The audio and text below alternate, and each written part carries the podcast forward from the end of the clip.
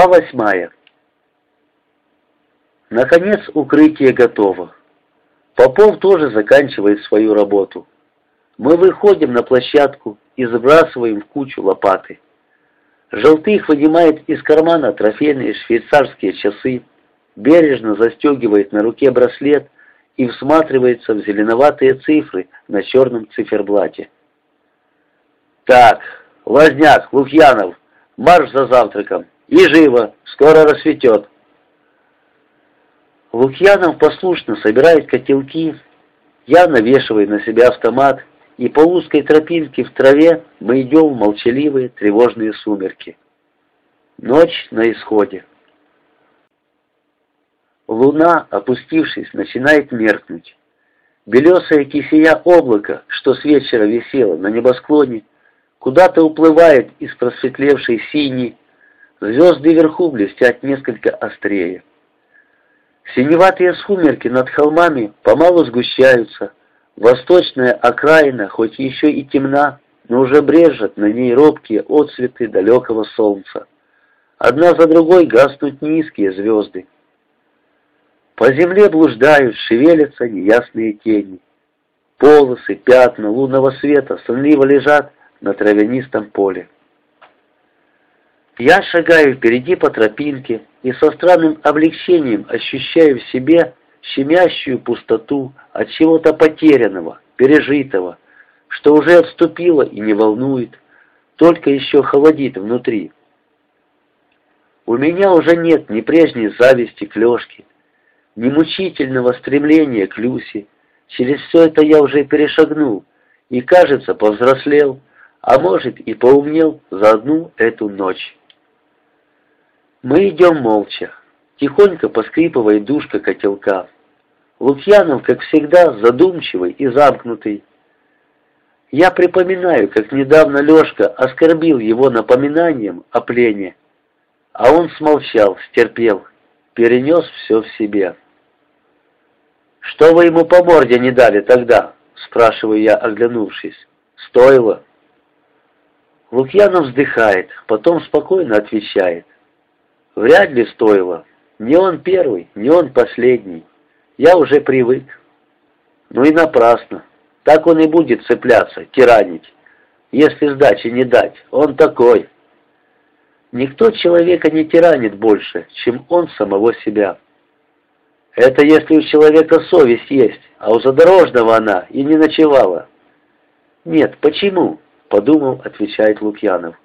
По-своему он прав. Относительно, конечно. Да ведь в мире все относительно. Мы снова молчим, не спеша идем и вслушиваемся в ночь. Тропинка приводит нас к полосе подсолнуха, которая серой неподвижной стеной дремлет в ночи. По ту сторону его, на дороге, слышатся солдатские голоса, где-то дальше, на тропинке, коротко вспихивает искра от цигарки, Оттуда доносится приглушенный смех. Хоть и война, всюду опасность, но пока тихо, жизнь идет своим чередом. Лукьянов плетется сзади, и в созерцательно спокойном настроении его я угадываю тихий отзвук пережитых страданий, заметный душевный надлом. Это теперь мне близко и понятно, и я спрашиваю, скажите, «А как вы в плен попали?» Лукьянов с полминуты молчит, что-то думает, затем говорит. «Очень просто. Под Харьковом, в 42-м. Ранило, потерял сознание. Очнулся, кругом немцы. Ну, лагерь и все». Я думаю, что Лукьянов скажет еще что-то, но он умолкает. В одном месте мы натыкаемся на небольшую минную воронку, Лунный свет слабо высвечивает на тропинке ее черное пятно со стабилизатором, торчащим в середине. Хотя мина уже и не опасна, но не хочется ступать в эту зловещую черноту. Я перескакиваю воронку. Лукьянов обходит ее стороной. Таково было начало моего конца, вздыхает Лукьянов. Начало конца, повторяю я, впервые пораженный парадоксальным смыслом этих двух обыкновенных, если их взять в отдельности, слов. А потом что? Потом? Потом начался ад. Все лето закапывали противотанковые рвы на Украине. В 41-м их накопали тысячи километров, а мы закапывали. Никому это не нужно было, но, видно, иной работы для нас не нашлось. Вы, кажется, до плена офицером были? Лейтенантом, командиром саперного взвода. Ну а потом? А потом вот рядовой, грустно улыбается Лукьянов. Я не спрашиваю больше, понимаю, что его наказали, хотя не могу понять, почему человек, который столько перенес, должен, должен еще и у нас нести наказание. «Это, брат, так», — говорит он, идя рядом. «Войну мне страшно не повезло, во всех отношениях». Лукьянов замедляет шаг, вглядывается в сумеречную даль и озабоченно продолжает. Понимаете, что получилось? Отец мой — герой Советского Союза, а я вот неудачник, стыдно признаться.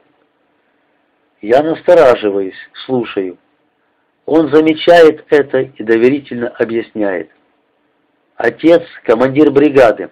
Между прочим, после плена я так и не написал ему, не осмелился. Да и что напишешь? Правда, он мягкой души человек, мать тоже, ни денег, ни ласки не жалели. Кажется, и я неплохой был. Слушался, учился. В сорок первом из дома вместе пошли. Отец на фронт, я в училище. Мечтал о подвигах, об орденах. И вот как все дико обернулось. Да, это плохо. Война все. Война, конечно, но не в одной войне дело, возражает он. Что-то и во мне сфальшивило, я-то знаю. Его беда чем-то подкупает, я верю, искренне сочувствую ему и хочу успокоить. Ну ничего, еще не поздно, может звание восстановят, быть бы живым, а на обиды вы не обращайте внимания. Не все же в армии такие, как Задорожный. Так-то она так, но я не о звании. Кстати, вы не очень верьте этому задорожному. Переходит на другое Лукьянов. Он трепло, набрешет с три короба, а на деле ничего и не было. Таких много среди нашего брата. Эти слова сначала удивляют, а потом вдруг неожиданно обнадеживают меня. Я даже останавливаюсь, и у меня невольно вырывается. Правда? Ну а вы как думали? Люся отличная девушка. Не может она. И вообще, много наших бед от того, что мы не доверяем женщине. Мало уважаем ее, а ведь в ней святость материнства, мудрость веков. Она антагонист бесчеловечности, потому что она мать. Она много выстрадала. Страдания выкристаллизовали ее душу, и правильно сказал Желтых, жизнь, муки и терзания делают человека человеком. Человек, не перестрадавший, трава. Навстречу молча бредут пехотинцы, нося на передовую ранний завтрак. Часом позже тут уже не пройдешь, кто опоздает, будет голодать до вечера. Мы всматриваемся в их невыразительные при луне лица, но знакомых нет. «Мы не опоздали, хлопцы?» — спрашиваю я. «Нет, только давать начали. Мы вот первые», — охотно отвечает пехотинец с термосом на спине. Мы сворачиваем на траву и расходимся. Лукьянов идет рядом со мной. Видно, я своим любопытством задел в нем какую-то давно молчавшую струну, которая звучала теперь искренне и надолго. Страдание, переживания. В раздумье говорит он и с внезапным оживлением продолжает. «Я вам скажу, я долго ошибался, кое-чего не понимал. Плен научил меня многому. В плену человек сразу сбрасывает в себя все наносное. Остается только его сущность, вера, совесть, человечность. А если у человека не было этого, в плену он становится животным. Я насмотрелся всего. Когда-то думал, они, немцы, дали человечеству Баха, Гёте, Шиллера, Энгельса. На их земле вырос Маркс. И вдруг Гитлер. Гитлер сделал их подлецами. Это страшно. Без веры или за корысти продать свою душу дьяволу. Это хуже гибели. В лагере у нас был Курт из батальона охраны. Мы иногда беседовали с ним. Он ненавидел Гитлера, но он боялся. И больше всего фронта. И вот этот человек, ненавидя фашизм, покорно служил ему. Стрелял, бил, кричал. Потом, правда, повесился туалете. На ремне от карабина. Чего уж ждать от фашистов, говорю я, если вот и наши. Сколько набралось власовцев, полицейских. Трусость и корысть не могут не погубить, с, необыч... с необычным для него запалом, говорит Лукьянов. Не победив себе раба и труса, не победишь врага. Да-да, это вопрос жизни и вопрос истории. Помолчав немного, он уже веселее добавляет. А за Люсю не переживай, она славная девушка. Так мне кажется. Эх, если бы не война. И я вдруг чувствую, что как никогда верю ему. Он сбрасывает с меня невидимый груз страданий и приоткрывает светлую желанную надежду. Странно даже, какой силой обладают обыкновенные дружеские слова, сказанные вовремя. Почему-то не могу сообразить теперь, как я не понимал этого с самого начала.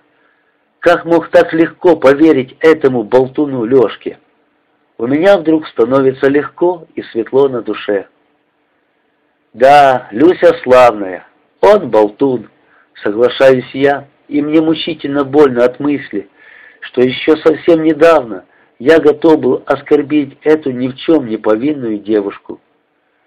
«Давай, брат, быстрее, кабы не опоздать!» «Светает!» — повеселев, говорю я. И мы, ускорив шаг, идем вдоль подсолнухов к деревне, куда ночью приезжает наша батальонная кухня.